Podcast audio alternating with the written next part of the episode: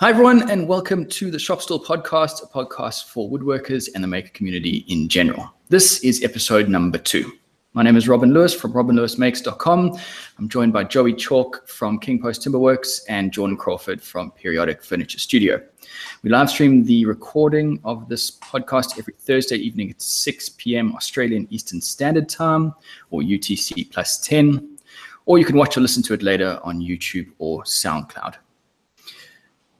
I want to say hello to everyone in the chat. We'll get to your comments as much as possible as we go, but feel free to chat amongst yourselves. The idea with this podcast is that this is a place for people to meet. So before we get into this week's ep- this week's topic, um, let's do a quick rundown of what everyone's working on. So Joey, do you want to kick us off? Sure. Uh, so I've been working on a cherry altar, uh, Bu- uh, Buddhist altar. So that is almost finished. I half of it's finished. I just finished the last coat of Danish oil uh, this morning, and I just have a. So it's like a. It's a very tall table, pretty much, and and underneath it there's an, a little cupboard that I've yet to finish that is on wheels, and I guess they're going to keep like incense and things like that in it, and um, so that's uh, almost ready to go. And the other more interesting thing for me is I'm just about finished my kitchen for my house. So that will be going in tomorrow morning. First thing in the morning, I'm going to load the van up, drive up the road, and get my kitchen finished off and a couple of odds and ends. So that is cool. When you say fin- when you say drive, you, like all the car- carcasses made, Yep. and you just okay, Yep. right? We just finished in the, uh, today, so um, I just need to throw them in the van, get set them in place, and uh, do a little bit of painting, and then we're just about ready to move in. So Nice. that that is good. Yeah. Cool. George, how about you? Uh, yeah, I've been doing a few things here. So I did a shop stool to kind of launch off the podcast and make the announcement on my channel. So that was just a really quick rush thing that I didn't really measure, but uh, it came together nicely and people were reacting really well, which is good. And uh, on top of that, I've got a client build on, which is an outdoor table. Uh, it's just being made out of black butt and yeah, pretty simple, slatted top, which is something a bit different for me. And everything else is basically on the back burner until I get these two out of the road. Cool. Yeah. Cool. Uh, for myself, I am working on that, which you can just see behind me there. That is a fruit bowl on its side. Um, I Alright. recently um, came into a whole lot of new uh, timber, and while I was transporting it over, a piece of the bark fell off. And I've always wanted to try this, so I just doused the thing in epoxy. Yep. And then there's two pieces of jarrah on either side, which are just the feet and the end. So it's it's pretty Yeah. simple. It's it's it's going to be in the video, um, but I feel like the last couple projects that I've done have all been bigger projects than I'm used to. So I just kind of wanted a an easy win. Um, and then as well as that, I'm doing. Um, I've just got them here in front of me. They are these bottle openers that I sell on my website. Oh, yeah. With Christmas coming up, just getting a few of those um, uh, sort of in stock so that I can hopefully That, um, sell as many as possible. That piece of bark. So you've poured epoxy over it. What? So, what's the finish like? Just by pouring it over, are you planning to sand it? Because I imagine it's a bit rough and kind of furry, or is it come out pretty smooth? The the actual chunks of the bark are pretty. They're pretty big chunks, so it's it's a pretty, I guess you'd say, solid. Um, you know, the, the pieces are solid, so it's not it's not furry. Um, Right. But then at the same time, it's not particularly nice to the touch. But I guess I, the, I guess the idea is that it's not it's going to be the underneath, so it's not really too much of an issue. But what I am going to do is uh, do some kind of like a spray. Uh, I'll probably use a matte finish just to knock that shine down because it's it's really shiny and it looks Looks super glossy, tacky. Yeah, yeah, yeah. It looks plastic. Huh? Was it Yeah. a West Systems resin or? Yeah, which I found out the hard way. Um, you go through a lot of epoxy, Yeah, and using waste that's an systems expensive way of doing it. Probably not the way to do it. Yeah, I think I must have used about 10 pumps um, just for Yeah. that. So, uh, you know, at the end of the day, as I say, I've always wanted to try it. So it was uh, more of an exercise in um, discovery. I probably wouldn't Yeah, do it again. Interesting to see how it holds together. uh, Like once it starts to dry, or if it's fully locked in, it will be pretty interesting. Yeah. That's exactly it. So my theory is that because of you know it's all coated now in resin, it shouldn't be too bad. Hopefully, at least as it shrinks, it's going to shrink uniformly. but who knows? This is this is actually going to be a Christmas present for family. So if it does fall apart, you know, You They just might call it rustic, yeah. they, they can't can't uh, disown me.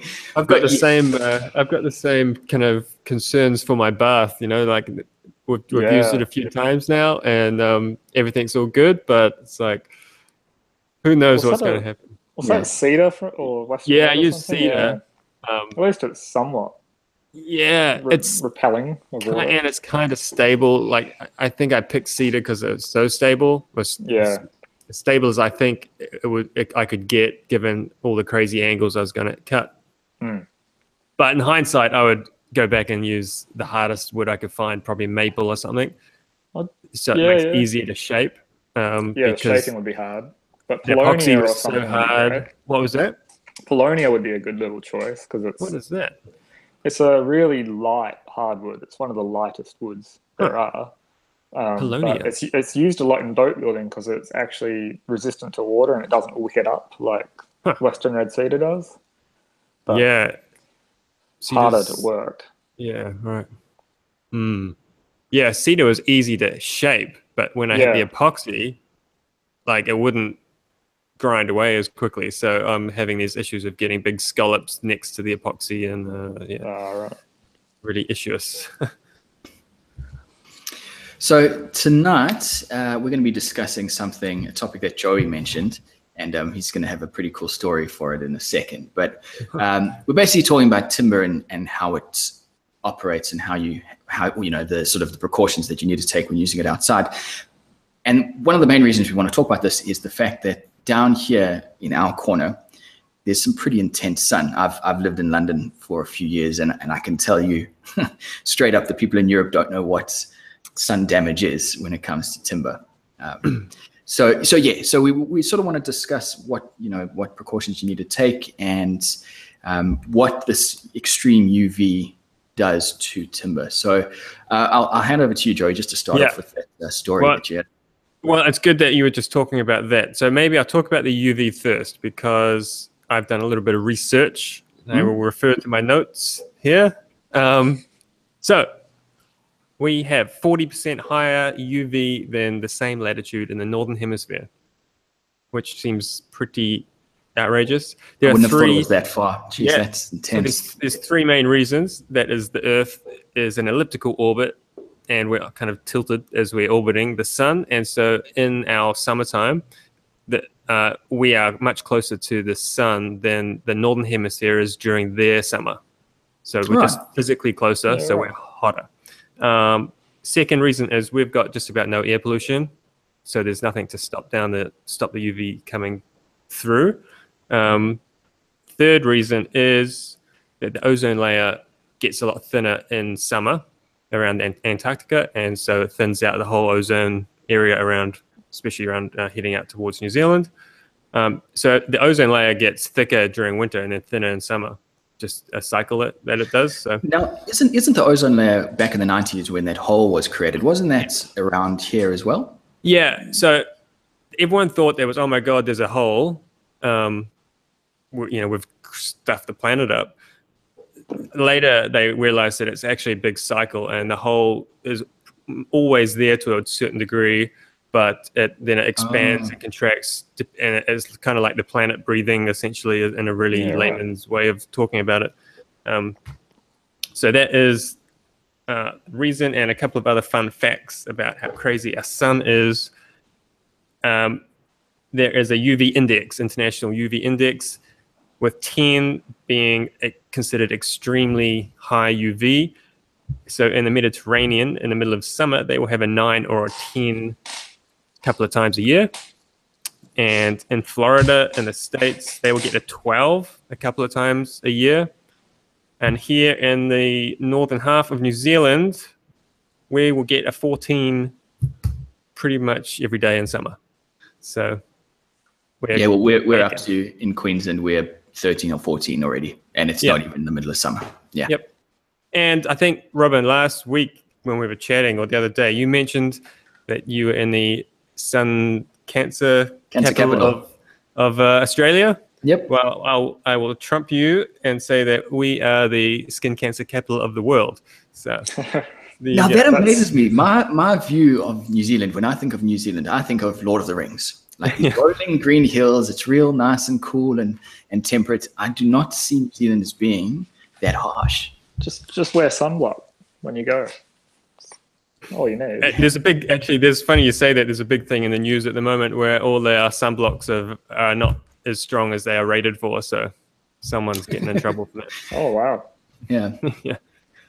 Uh, so, with that in mind, how crazy our sun is, um, the other day, about a week ago, I was emailed a few pictures of an outdoor dining set from a client who wanted me to restore it. Um, so I got these pictures through, and everything screams terrible about this table. You guys have seen the pictures Yeah, it's Um, pretty rough. this guy had I don't even I don't know if I can describe it. So I will, but I will say that this table was never going to last outside, let alone inside. I mean, it's just so badly constructed with big cantilevers and um, steel brackets stopping the timber from being able to move, and it's just so sanding it back and putting a new clear coat on the top was not the problem. it was the whole the whole thing was the problem. So, um, what do we want to talk about first? I guess um, we should talk about finishes. Um, Well, I know you. I know you also wanted to talk about the timbers as well. well, the better types okay, yeah, I'm not sure where to start with I'm it. very- I was just going to So say I'm very interested to hear because I don't Right. know. I don't have very much knowledge on this. So yeah. Okay. Well, I'll go through my. finishes li- could be a good one to start with. Okay, you want to go through? Okay. I did a little bit of research on this because brushed up myself as well.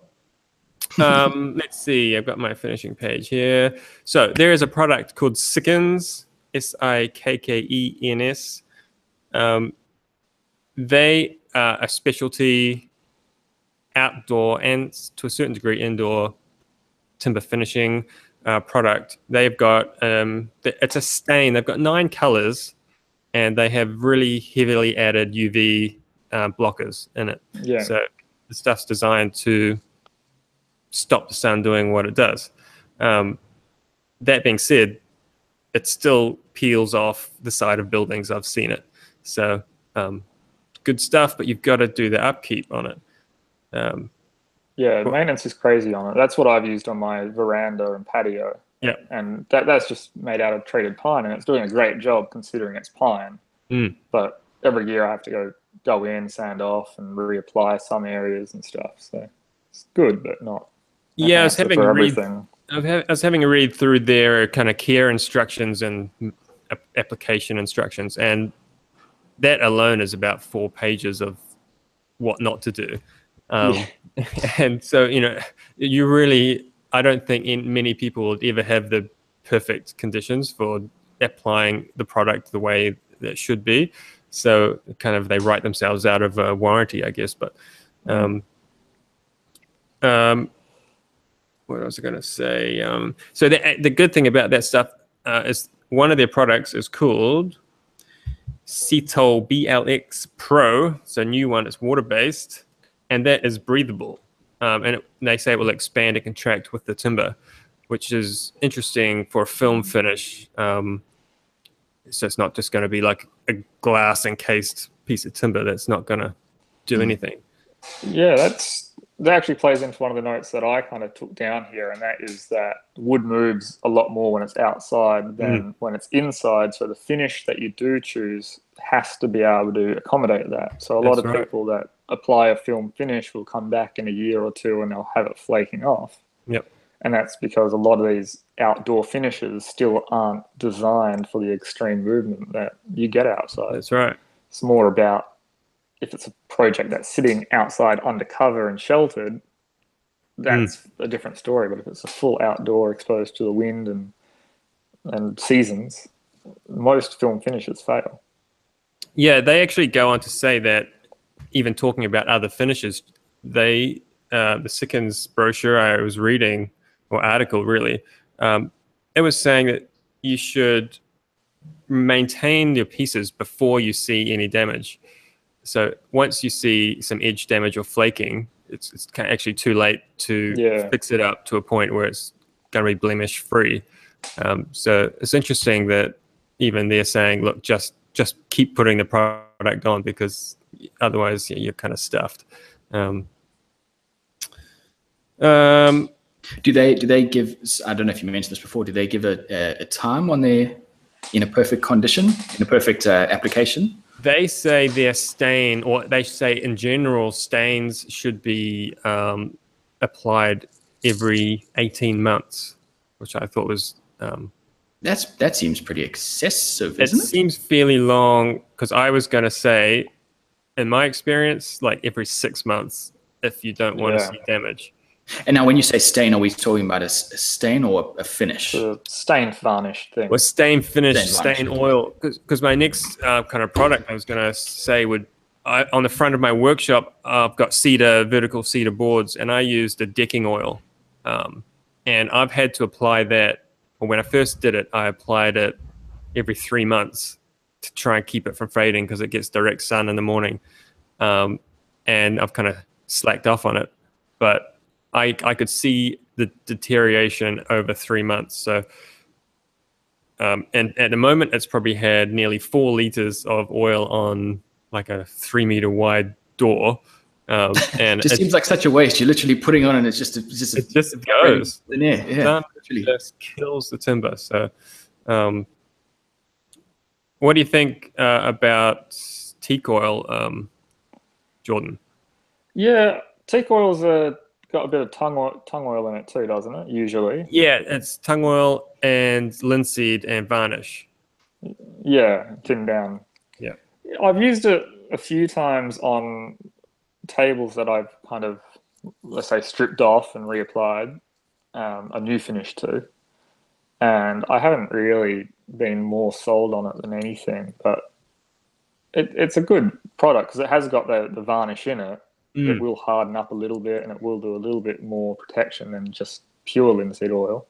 Yeah, It's similar to Danish oil in that respect, but Yeah, as far as I know, the only difference between Danish oil and teak oil is the amount of thinners in teak oil is a lot more because it yeah. and maybe some people don't know why teak oil is called teak oil. I used to think that it was somehow pressed out of a teak tree and they would that was like That's that what I tung would have oil. assumed. Yeah, that, but it's actually made for teak because teak is very oily and it's notoriously hard to finish. Yeah, it's super thin, Ah, sort of wick in. Yeah, and so Right, they make a very thinner based uh, product that allow that actually kind of eats away the natural waxes very quickly and lets the um, the the um, the hardness in the oil get into and actually penetrate before the uh, the natural oils kind of push it away. Mm. Um, and generally, so because it has the the way it's made, it actually ends up with a glossier finish. So when I'm talking to a client, I will say, if you want a natural natural oil finish, Danish oil is semi-gloss and teak oil is gloss, and you can Yeah, kind right. of talk to them about it that way, and essentially have the same finish. Um, so yeah, that's um, actually I saw on Osmo's website that they do a spray can of teak oil. If you if you're doing like slat back chairs or something that you can't get into, um, apparently Yeah. you can spray on your teak oil. Uh, it looks a bit gimmicky to me, but if uh, you only got one chair to do, I suppose you could use it. I think the last thing I used oil on, I ended up putting it in one of my HVLP guns and spraying it because I got so sick of it. And then I would walk around my it? workshop and I'd be slipping all over the place with all that air. and I learned I learned the hard way not to ever spray oil. I was going to say, how did you clean your gun? Oh, it was one of my junk ones. Oh, it, just, it sits there and it's forever now the oil gun, which was not a good idea.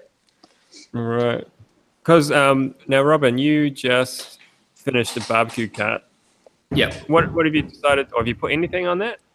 Well, I was I was just about to say, and this ties into what you're saying about the chair with hard to reach places. Mhm. I wouldn't even bother putting on a film finish in Mm. those hard to re- reach places because I guess when it's now I don't I don't have a whole, whole bunch of experience with outdoor furniture, but if the if the wood degrades, that kind of looks okay, but as soon as that film degrades, it's just it's awful. It's That's that's so true. You know, so if, And- so on the on the top that I used um, a bit of polyurethane.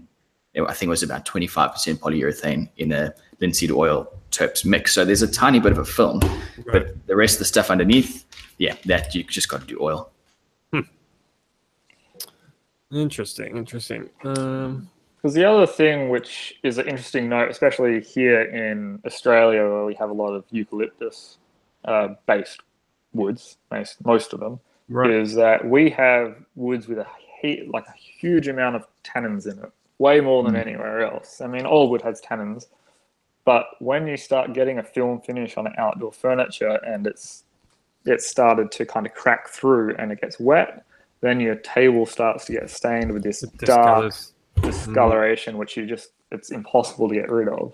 Yeah, that, another reason I don't like suggesting film finishes Mm. because the upkeep, if it's not performed, which no one will do for the first, you know, after Yeah. the first year, Yeah, yeah. it's just too much.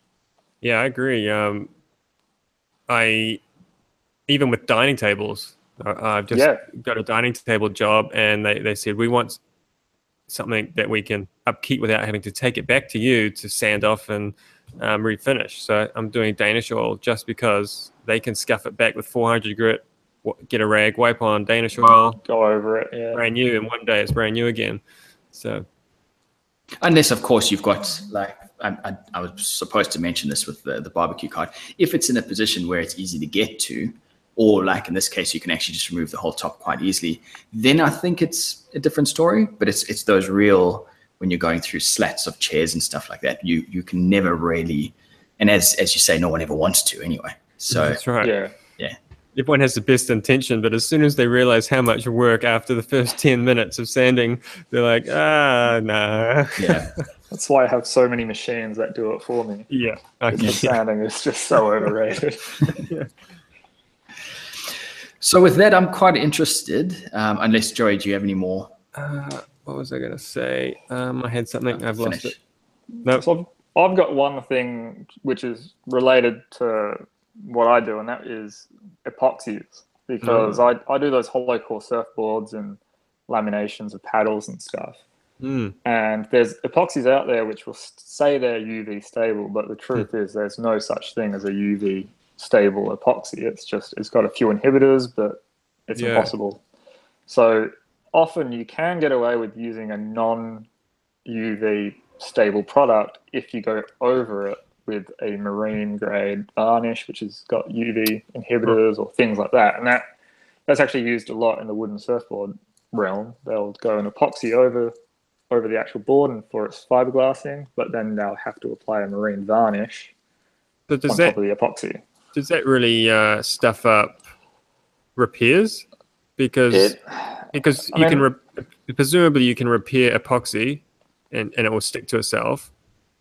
But then if you've got this varnish somewhere over it, you, you just have to yeah, sand I it mean, all back and you'll, you'll have to thing. sand it back because on a repair, if you're going to do it right, you're not just going to fill the hole with a bit of resin. You'll you'll want to apply a bit of cloth over it and stuff. So you'll sand back the area, do your repair, and then feather it in, and then do a, a few coats over it. But you know, wooden surfboards aren't as easy to repair as a Yeah. conventional surfboard anyway. So it's only Yeah. a little bit of extra work. Talking about um, that marine, is it spar spar varnish? Is that Bar varnish, yeah, that's, Yeah. that's a version of it. I've seen a lot of the the Americans use that. Is that something that is used quite frequently here in Australia and New Zealand? if you go to any boat supply, like here we have Yacht Grop, you know, they've got shelves and shelves of Mm. of this sort of varnish. It's just specialized. I've And, and used does it does it work like it? I mean, is it a lot hardier than a normal exterior grade varnish? Oh, it is a lot more durable for sure because it's out getting elements from reflective from the water as well and sun and all everything. Um, but it comes with a price tag. Mm. Yeah, I've used Spar a few times, and and what the, I'm trying to think of the brands. Um, there's a couple of other brands that say they're marine grade, and you- and you have to go to a specialty shop for it. Um, and I, apart from a two pot version, I I haven't found a single pot Spar marine grade varnish that actually does what it says it does. Like I've I've seen it break down just as quickly as um, a regular cheap polyurethane as well. Mm. Um, whether or not that's my finishing problem, I'm not sure. But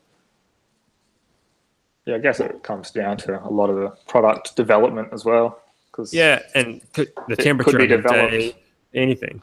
yeah. it could be developed for an American market that's sold over here. That's and then right. It's not prepared for our massive Our UV climate. index. That's Yeah. right. Yeah. Yes, interesting stuff. I think ultimately nothing lasts forever, and that's just the way it's going to be. We've still got to accept that We've got to keep our scaras on hand. I just think we should oil shit, oil stuff that's outside and not worry about film finishes. So Yeah. a, a while ago, uh, George, you put out a video. I can't remember which one it was, but I, I commented on the video. You used boiled linseed oil on it. It was a table, and I was surprised that you had used linseed oil on an Yeah. internal table. I tried that not too long ago, um, and it's a ama- you like I didn't realize the sheen that you could get. Oh, you I'm can get a just- beautiful finish on it. Mm, You just have to be willing to put up with the smell for a while. The dry time, huh? Yeah. Yeah, that's that's the other one. But yeah, I was I was really surprised. It's kind of changed my outlook on oils a little bit because I've always seen them as a that's what you put on cricket bats. You don't you know Right. you don't finish Yeah, with right. You know, you, there's always got to be some kind of a some kind of a polyurethane or something in there. But I yeah, think there's oil. that same perception for Danish oil. Um, I think I get that feeling from some of the American video makers and stuff that Danish oil is like just for the beginner because you can just wipe it on and it's finished. Um, but I can get a glass smooth, uh, full gloss sheen from Danish oil, oil or teak oil, and it and it Ah. looks like I've sprayed it. It feels like Yeah. it's been sprayed. Um, the trick is just to well, my trick for Danish oil is I do two coats on the first day without anything in between.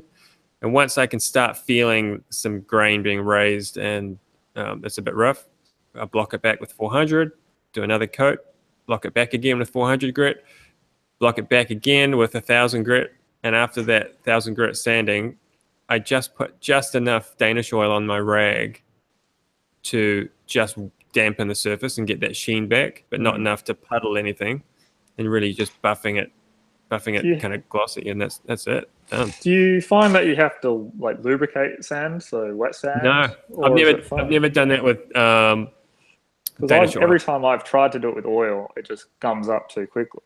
with but it could be the oil I'm using. Yeah, It could be I- the oil I'm using. Uh, yes, but I do find you've got to let it dry hard. Like, I'll, I'll- do a coat, and if I want to sand that coat of oil, I've really got to wait a full day for it to cure. Um, so Yeah, I would say say our temperature range would be the similar. If it was colder, yeah, you're probably waiting a couple of days for it to actually cure. And even then, sometimes it gums up. But my my theory is, as soon as it, if I start sanding and it starts to gum, I, I just stop. You and it's it. just Yeah. it's not dry enough. It's got to be hard enough to sand. So, Interesting. Yeah. all right, what do you use timber wise? Well, this is Well- this is the bit that I'm really interested to hear from you guys because all I've ever used outdoors is treated pine, and I used Oregon uh, Oregon pine Yeah, once. Oregon. Those are the only two that I've ever yeah. used outdoor. Yeah, I mean, I think you can use anything you want. It's just how long you want it to last. So obviously, you're not going to use a wood that is, you know, prone to falling apart if you want it to last for a long while. So here, my number one choice is either going to be Jarrah because it's just resilient as all hell. It, it won't get attacked by insects. It's got really strong and dense grain to it. It doesn't fall apart in the sun. I have a story for you about Jarrah, but we'll get to that in a sec. It does get attacked by insects. My house nearly fell down. But anyway, Well, it can, but it's less uh, prone to it. Just put a little bit of pine next to it, it'll be fun. Um, spotted gum is another good one, and the thing that's really nice about spotted gum is that the tannin content is a lot less than most eucalypts in that, so you will get less staining and all of that.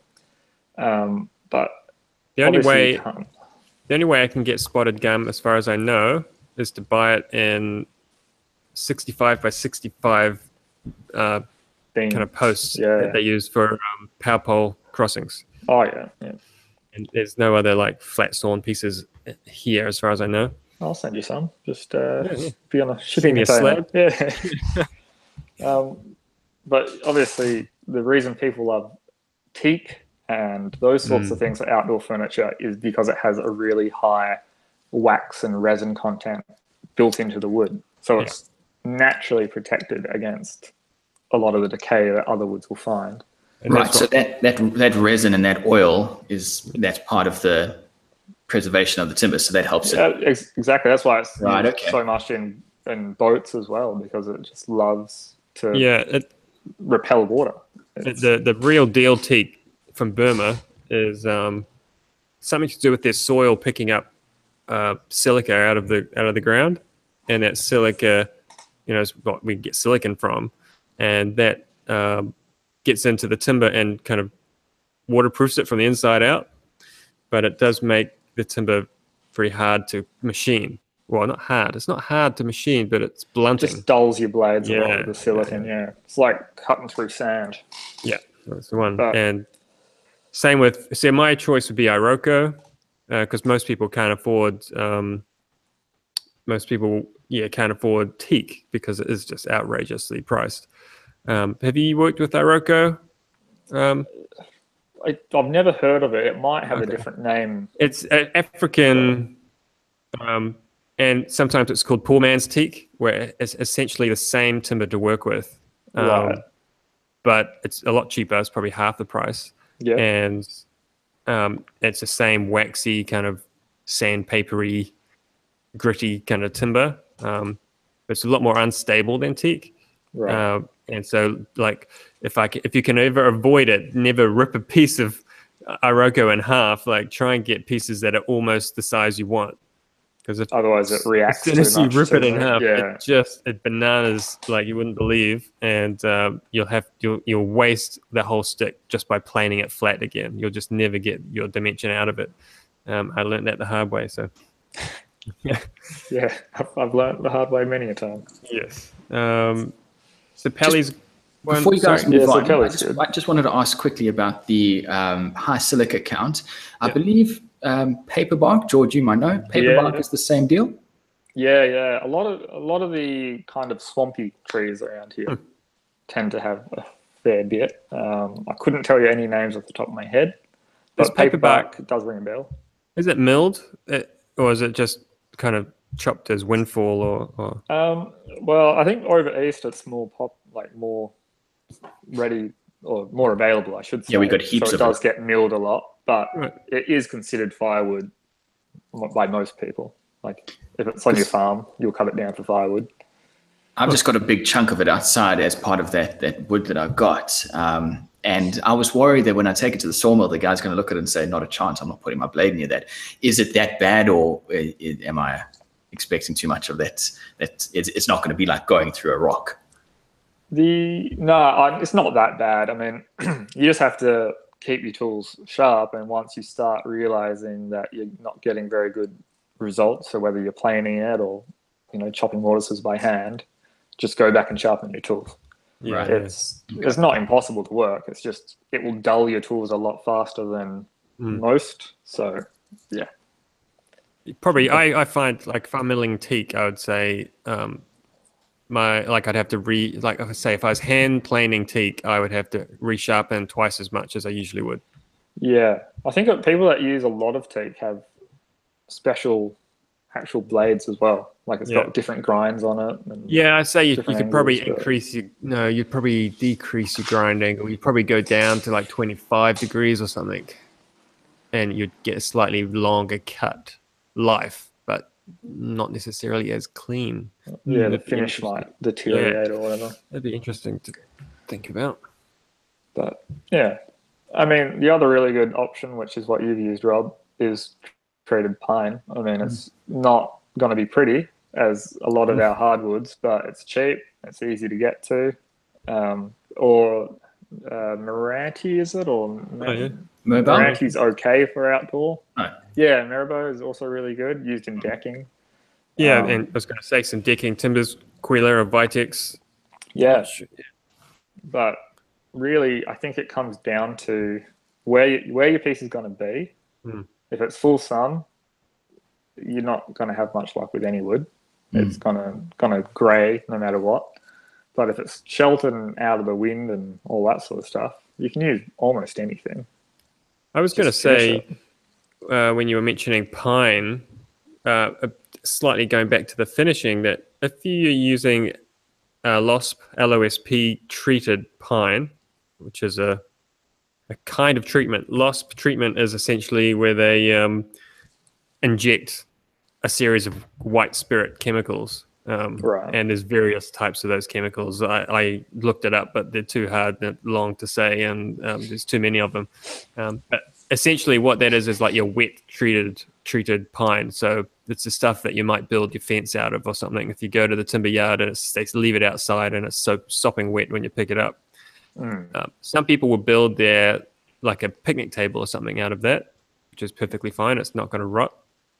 But if you intend to stain it or finish it in any way, um, it's recommended that you actually leave it for up to 12 weeks um, strip stacked to Just to let. dry out a bit more. Well, yeah, actually, the chemicals have got to evaporate. oh, right. yes, So yes. it has to flash off. Yeah, the water is in, going to be present because they inject it diluted with water. But um, yeah, those chemicals will definitely react with any stained pigments and stuff that go on there. Um, so I guess you could build your your picnic table wet uh, and let it dry off naturally uh, for a month or two, and then stain it. Um, but Well, now the the deck that I built in my old house in Adelaide, I w- when I was building that, I heard this story from so many people. But my next door neighbor, Chippy, he said, "No, don't worry about it. Just just put the stain on." Now we were use I was using a um, one of these decking stains, the water-based ones, which is almost it's it's basically like a thin down paint. It's not a, a stained stain. So that goes on, and you know, I, I must the timber must have been well. I mean, I got it from the mill. I mean, I don't know how long it was sitting at the at the lumberyard, um, but I got it, built the the deck all within a week, and and stained it and looked fine. But it, as I say, it wasn't a, a traditional you know stain that actually penetrates the wood. It was one of these. I've actually got a tin of it here. It's these Oh, yeah, I know those things. Yeah. you know, and, and these are obviously the, the, the cheap and nasty ones, but you know, if you're going to be refinishing a deck every six months to a year, that that's what you use. Yep. Yeah. Um, but yeah, I heard the story as well, but in my experience, didn't really make too much of a difference. was the timber r- really wet? It wasn't hugely wet, um, but after about six months in the in the sun, Hmm. you know, the the gaps had gone from I think I started with about two mil, it opened up to about five. Right. yeah. So it had shrunk a bit. But then Yeah. having said that, in Adelaide they have so in Adelaide it's it's hot, dry summers and then cold, wet or humid, wet winters. So it's it's the two polar opposites. So back in winter they were almost touching again. So, So- you know it was moving that much. Might have been like a H3 treated or. I was just That's to what say. it was. Yeah. yeah, that, So that's what it sounds like. there's three types of treatment. So you got boron treatment, which is the what your pine uh, house studs would be um, uh, treated to, and it's generally H one point two. Um, and then you've got either CCA treatment or boron. Oh, sorry, or LOSP. So we just talked about the LOSP, which is the white spirits injecting into it. The CCA is also uh, an H3 H3.2 treatment, but it's a dry. So often that'll come out as KD, kiln dried uh, off the shelf Hmm. as H3.2, and it's a copper chromate, something rather. Um, and that so that will take a finish straight away, and generally is pretty dry, even if they kept it Right. outside. That must be the to- same one then. Yeah. Yeah, I'm pretty so- sure it was H3. Yeah. So on the ends of your sticks of lumber, they'll have uh, either LOSP stamped in or CCA, um, and then so you can kind of tell which is which. Or you just get it, use it, and then hope for the best. Yeah, yeah, Yeah. and then never deck really it up. safety. I mean, I've never done that, but yeah, That um that deck that I built was such a pain because I think I think Adelaide is a the weather in Adelaide is just it's just awful from that perspective because as I say it's 40 degrees and 5% humidity in the summer and then you're down to 15 degrees and 90% humidity with constant rain in the winter. And Yeah. I had this, I went for a, a boardwalk, I think that's what they call it, boardwalk style deck, where it had a, a big 120 mil piece uh, wrapping around it. So sort of the Right. deck board butted into. And um, at that mitre, it would I, I swear it was like a 10 mil gap depending on the season and so i managed to get some because there was nothing i could do the, the mitre just opened and closed i tried um, screwing it in and, and plugging the gaps. And it just it, it eventually stopped opening like this and just started opening like this. Yeah. um, so i got some um, gap filler tinted it the same color tried that and that just, re- just ter- it was the last time i ever tried and do something like that because there was just so much movement and i just always attributed that to the fact that it was pine. Yeah, I mean, I've had this Yeah. idea in my head to kind of fill those joints with a cork strip. So Mm. you know, it would it would expand a little bit and compress a little bit, and it'll keep those gaps. I've never tried it, but something pine I've always thought definitely. I mean, I've got a pine deck at the moment. It's only two years old, and the, I've got almost 20 mil gap between some of my pieces, and it shrunk on the length up to 15 mil. Some of them. On the length, Yeah, it's Wow. just the sun has just sucked the life out of this timber. So, um, it's just, and I think part of the problem is too is if you buy the really wet decking, like the loss treated decking, it's so wet and it's massive. It's all swollen up. Um, you can't even if you lay the decking boards tight together, they're going to shrink some, and you're going to get big gaps. Let alone when it's so wet, like a sponge, and it, it shrinks down almost a third of its size. by the Um, time you finish screwing in that plank, yeah. Yeah, you- yeah. Give it six months in the sun, and it's like half the size of it was before. So Yeah, well, this I went into decking with the idea of this is my first deck. I'm going to go the cheap option. I'm not going to spend, you know, thousands of dollars as a as a newbie trying to put in a deck. Um, and everything that I'd read had said, if you put in pine, that's fine. Just be expected, you know, to to go the maintenance route because you that that's part of part of using pine. And so I was totally okay with it. But having now actually done it, all those guys that I was reading in the forum saying they'll never use pine again, I'm now one of those guys. It's gonna be it's gonna be Merb, Merbu or Merbau, however you say it, um, or or more expensive because yeah, it has to be stable. I must be the only one that's had luck with pine. I've done two, well, one, one fully exposed deck outside, and it, it's great. I mean, it's grayed a lot, which I like the look of. It's what I went for. But it hasn't moved around. It's just kind of how I did it three years ago. well, that's nice. So uh, suck it. hey, uh, Jordan, your what what timber are you using for the table at the moment? uh, the one I'm doing is black butt, so it's um, mo- mostly a budget thing, but it is a good timber for outdoors. It's quite resinous and it has good um, treatment. So, are you doing anything fancy as, or, um, mm, yeah? Have you considered the joinery or how how things are going together? I, I have, yeah. So that's a point that I've brought is the construction considerations, Mm. and that mainly the big thing that I'm worried about is water traps. Um, Yeah. So there's no exposed screw heads, which is countersunk because that's where water will sit and seep into. Um, the only bad thing that I have had to do is I've had to, because it's a framed top, it's a mitered frame, and then slats in the middle.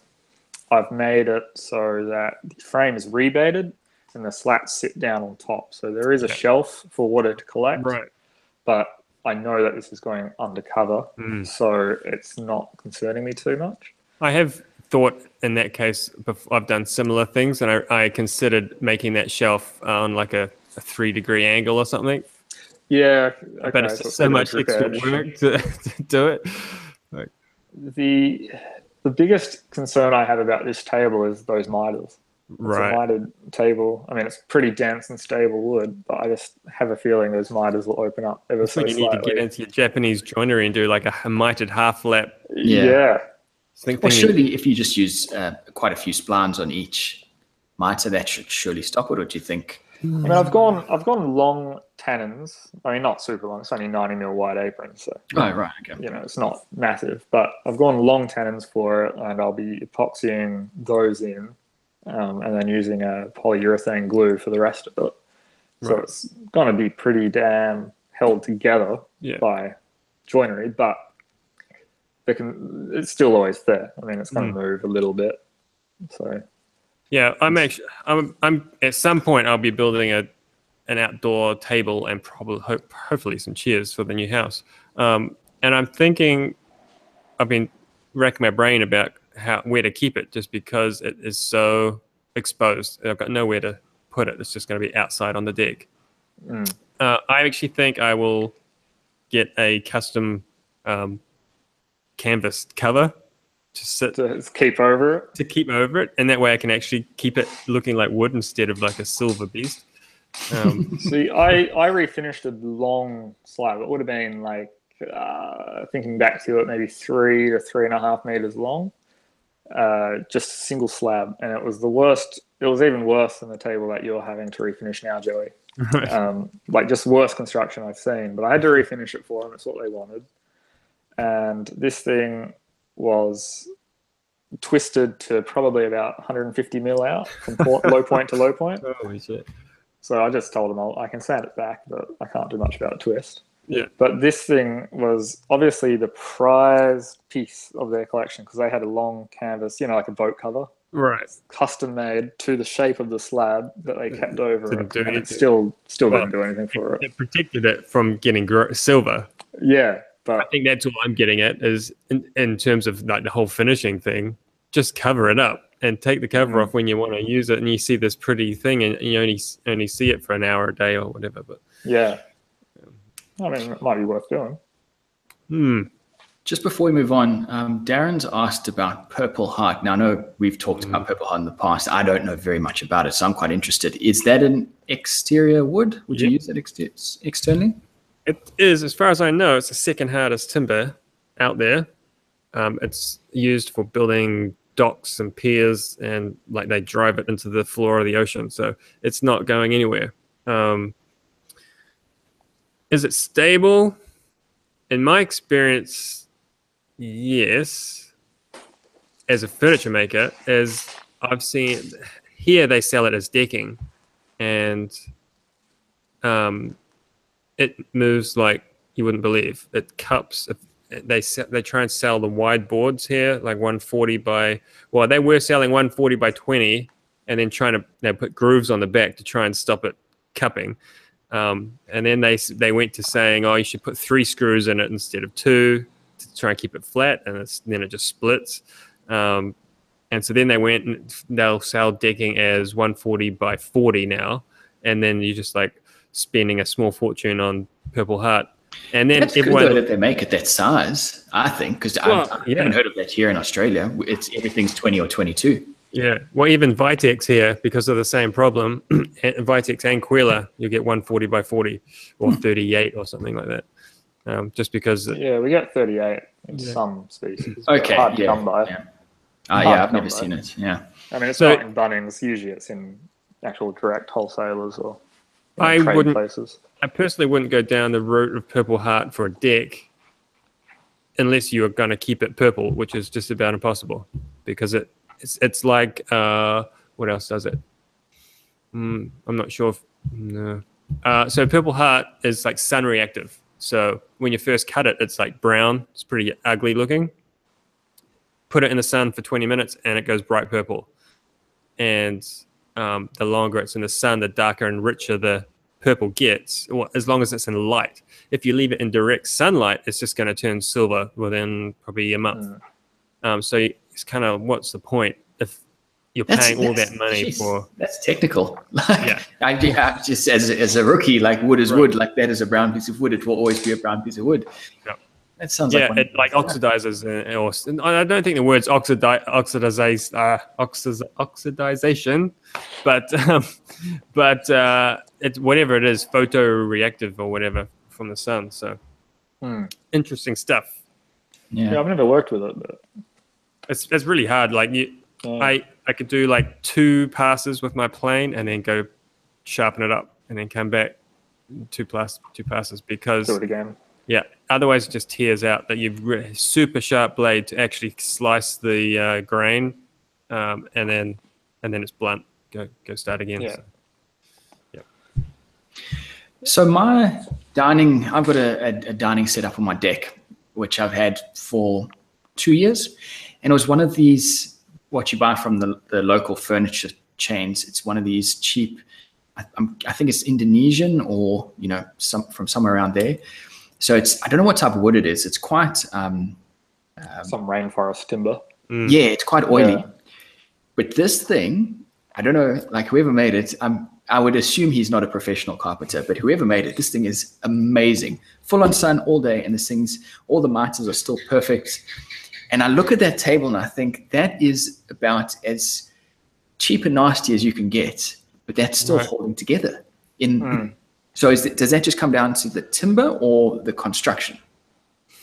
Uh, well, it's Was probably it Probably like would be both. both. Yeah, I mean, I don't, having not seen it, but yeah. it yeah, would have to be a bit of both. Because when that when it gets when it gets warm, you can actually see some of the oils coming out of the timber. right. Okay, Like, so well, it's- that's probably it's a that lot of it. Mm.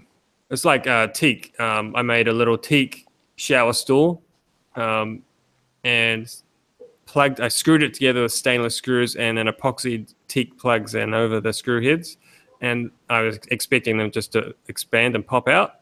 They haven't moved, and then the thing is still looks like it did the day I made it, um, and so you know that timber just will not absorb water. And if you've got other timbers that are that oily, that's I think really going to help um, just keep the timber stable. Like if the water can't get in there to do the damage, you're halfway there. Um, and obviously, if it's not in direct sunlight, if it's if it's somewhat sheltered, that's also helping. Yeah, interesting. Interesting. All right. Well, do you guys have any other any other bits that you want to talk about?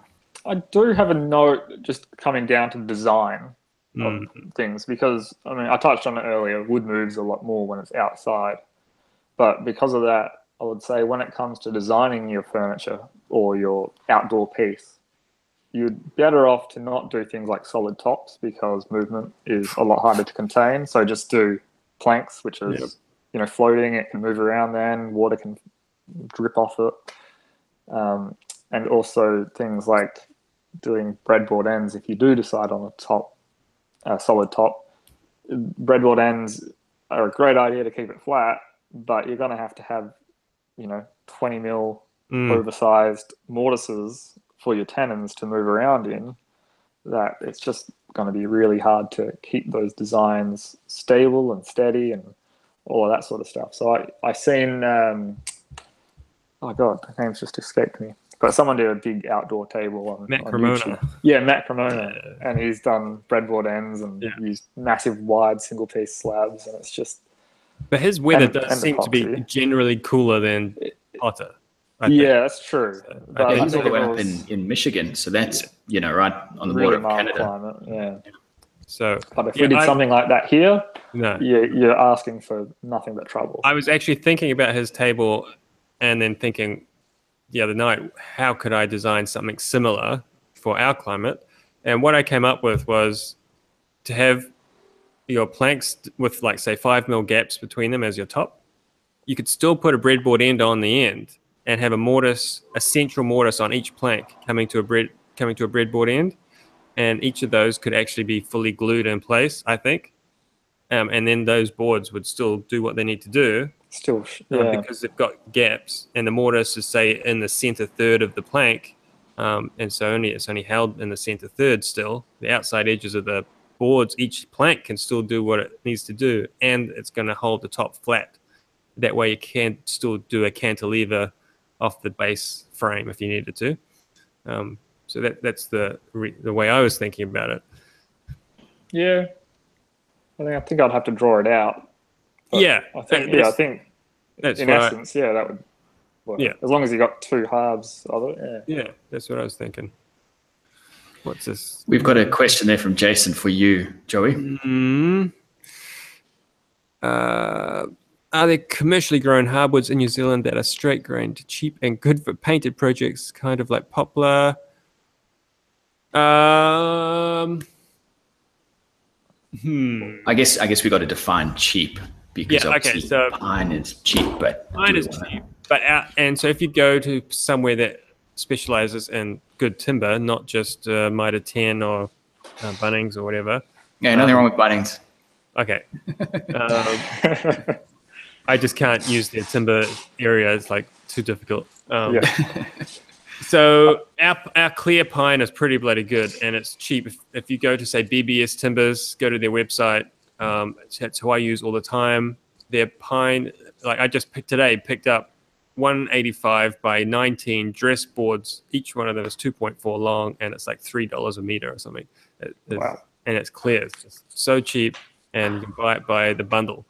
Um, so that's probably that's probably it. I actually have recently talked to a lady close to me who has a tree farm. She's just taken it over from her grandparents, grandparents or something, and they've actually got a forest of Tasmanian blackwood and beech and oak and all sorts of stuff, which I've it's the first time I've heard of in this country having a forest that's now mature and ready to fell. And she wants me to cut a tree down and build something with it, her blackwood and um, have it as a showpiece so she can sell the wood to other furniture makers. So that is, uh, yeah, so there is a source, but not right now for hardwood. So, yeah. So, is there anywhere in New Zealand that does small, like kiln drying operations? So not not huge commercial for those Uh, sorts of people, or There is a company, um, Hermpac, or used to be Herman Pacific. Um, they have a kiln not far from me, just north of Auckland. They primarily kiln dry cedar for joinery. Um, they've got just stacks and stacks of cedar, but they apparently will let you throw in a, a stack of wood into their Yeah. kiln, um, as long as it's like relatively not too dense. The denser the timber, the longer it takes, and they can't the afford. kiln? Yeah, They can't have the time in the kiln, so. Yeah. Yeah. It is hard to have a mixed species kiln, Mm. but Yeah. just interesting to know. Yep. All right. What about guess- kauri? what about kauri? It's pretty much not available. You can get um, Indonesian kauri, Fijian kauri, um, which are a bit softer than our stuff. Although our stuff is still pretty soft. Um, it really, just to put the damper on things, kauri is red pine. Um, it's that's all it is. It just happens to be massive trees uh, that were dead straight and with no no limbs on it, so you get perfect planks. Um, if you wanted to buy kauri, I say go to Nikau Demolition in Auckland, but you're going to pay through the nose for it. So, All right. uh, uh, someone, Jason, you just said BBS is six hours away. They will ship to you. You just give them a call, tell them what you want. They will pick it, wrap it up, ship it to you. You have to But I pay for assume that's pretty big. That's gonna be pretty big orders, isn't it? No, you could bring them up. I've seen them just wrap up a single stick of wood and send it out. They'll wrap it up in plastic, put it on a truck. Cool. Yeah, Pretty we cool. got we got a similar Oz team over here will do that, but they do it a thirty-five dollar cartage if you're not collecting. Yeah, I mean, that's you'll on pay top of for the, delivery. But You- right. You pay for the cartage, but it's if you're somewhere where you don't have a local good hardwood Oh, supplier, um, it's the only way to go. And the, and the guys at BBS know what they're doing. They're really good guys. Tell them I sent you, and they'll give you a good deal. You heard it here first, folks. yeah, that's interesting. Yeah, I, I've I've never looked into this sort of buying it online, um, but I, I think I think I need to because as like as you say, George, it's thirty five dollars. But really, if you play your cards right and you and you you're, you're smart about it, you get you know all your timber in that in that load, and then oh, can- totally. I mean, for too me, as a if I'm building something out of let's say Vic Ash, so something I don't usually stock on the shelf, I'll call Oz Tim. I'll tell them what I require. I mean, I've got their catalog, you know, in multiple pages in my office here. And they will have it picked and ready for the next day and delivered to me on a flatbed Yeah. if I need it. But if the order's less than I think at six hundred dollars, it's going to be eighty eight dollars for the delivery, Right. and then also thirty five dollars for their guy to go and pick it. So Right. the clients have to obviously cover the cost of that. So Build for it in, me, yeah. I will just go and get it if it's not Yeah. a big order, Yeah. but it is available. yeah, fair That's the, that's the point. Right. I think we've cracked on enough. Yeah, so let's get on to who we're watching. Um, I'll go first for this one. Yep. So there's a guy by the name of Joe from a. I seem to make friends with a lot of people with, whose name starts with a J.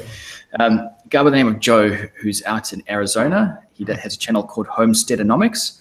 Um, it's more based around, um, as the name suggests, um, homesteading but he does a lot of building and he's recently built a shipping container out of oh, built a workshop out of a shipping container but it's not just like he put the shipping container down and said now I'm going to fit it out. He actually cut the shipping container in half and gave away the one half and then fitted the other half out. And it was really interesting. So he's he does a whole lot of homesteading around his house. So water management because he's in the desert. Um, as I say, built his workshop. He's at the moment he's building a small cubby house for his daughter. Really interesting channel if you are if you enjoy homesteading. I, I really do. Um, yeah, Homesteadonomics, definitely check it out. Tell, tell Joe I said hi. Uh, he won't give you a discount, but he might. Jordan. Uh, I've, well, let's say two or three I've been watching. Um, the newest channel for me is the Minimalist Maker. Um, Oh, yeah. She, I've the heard one I, this. I found her on was making a chair from oak. Um, I think that's the title of it, and I was quite into it. I watched it. I Yep. liked it. Yep. Uh, on top of that, which is not woodworking, but it's a cool channel nonetheless, is Physics Anonymous. Hmm. Um, they're currently restoring a, a metal lathe, and the guys just have good fun in doing it. Um, and then I lost my note of it, but I'm sure I can see it somewhere. There was another one. Um, I've, I've lost it, but All right. Well, yeah, think about that while Joey's giving. I'll, I'll his- find it while you go, Joe. yeah. Uh, okay. Um, I haven't had time to watch a lot this week because it's just crazy here, but I have been watching Zach from ZH Fabrications. Um, he yeah, does Zach, her, her, Herbert, Holz? Herbert Holtz. Yeah. Yep. Um, he does stuff that's so far out of my wheelhouse. Like I know what he's doing. He makes a lot of like he works with steel a lot and a little bit of timber. So I I can watch his videos and I know what he's doing. I know the process, but I have got no clue what he's doing. And I love that I, he I can watch somebody make something and I've got no idea what's happening. And then there's a, a cool made thing at the end. And I guess that's a bit like when people watch my videos, I think maybe I'm not sure, um, but it's interesting having that feeling of what the hell's going on. Oh, look, there's a cool thing. I like that. Ah, so you're sort of saying like it's all the bits coming together make no sense, and then Yeah. bam at the end. And I've got no idea what he's doing, welding bits of stuff. I, I, I don't know the process. I do not work with metal, and um, so watching someone who is creatively working with metal rather than just making boxes um, is really interesting. some, some might argue that that's poor storytelling because he's not taking you along for the ride. Um, Well, but I I'm agree with you you. know. Jimmy Jimmy DeResta does the same sort of. I used to find the same thing with him because there's, Right. there's very little storytelling. So he's just welding this and hammering this, and, da, da, da, and suddenly it's a thing. Sometimes I'd skip to the end of his video just to see what the heck he's making and then Yeah. come back to where I was. Yeah, similar sort of vibe. So I found the other guy I was watching. Oh yeah, Uh, it's Timothy Wilmots. He's a bit of a veteran. He's quite a large channel. But if you don't know him, he's just got some really nice equipment. Um, he's a Felder and Festool kind of guy. oh, is he German fella? Yeah, German. I think He's he's that- German. Somewhere over there, anyway. Told me he's just made that cart, that lift up cart. Yeah, thing. the multifunction. I, I've seen like three one. seconds of it, and I was like, "What the hell's going on?" I do not have the patience to design something like that. all, all. Maker's Workshop. Holy crap! Yeah, Jeez. but that was uh, that's the other one. So Yep. Yeah, that's there is awesome. one more which I've only just found, which I feel bad about, and that is a uh, Robin Lewis two. It's Rob's uh, vlog. I've been watching knew that as well. that one. Yeah, didn't know Yeah. you had that. I felt bad when I found it. I enjoy I enjoy doing the vlog stuff. It's a good uh, little side project while you're waiting for glue to dry. Yeah, it's good fun, and it's a good vlog too. I get into it. I've watched all Yes. of them now. Cheers. Cool. All right. Um, well, thanks everyone. Um, I'm just seeing all the people in the chat. We had a, a fair bit of chat going on tonight, which is great. Um, as I said in the beginning, the chat is really for you guys in the chat to have a conversation while we talk. Um, but as we go through, if stuff comes up that's interesting, we will we will get to it as we did tonight. So thanks again for watching, everyone. Obviously, thank you to Joey and Jordan.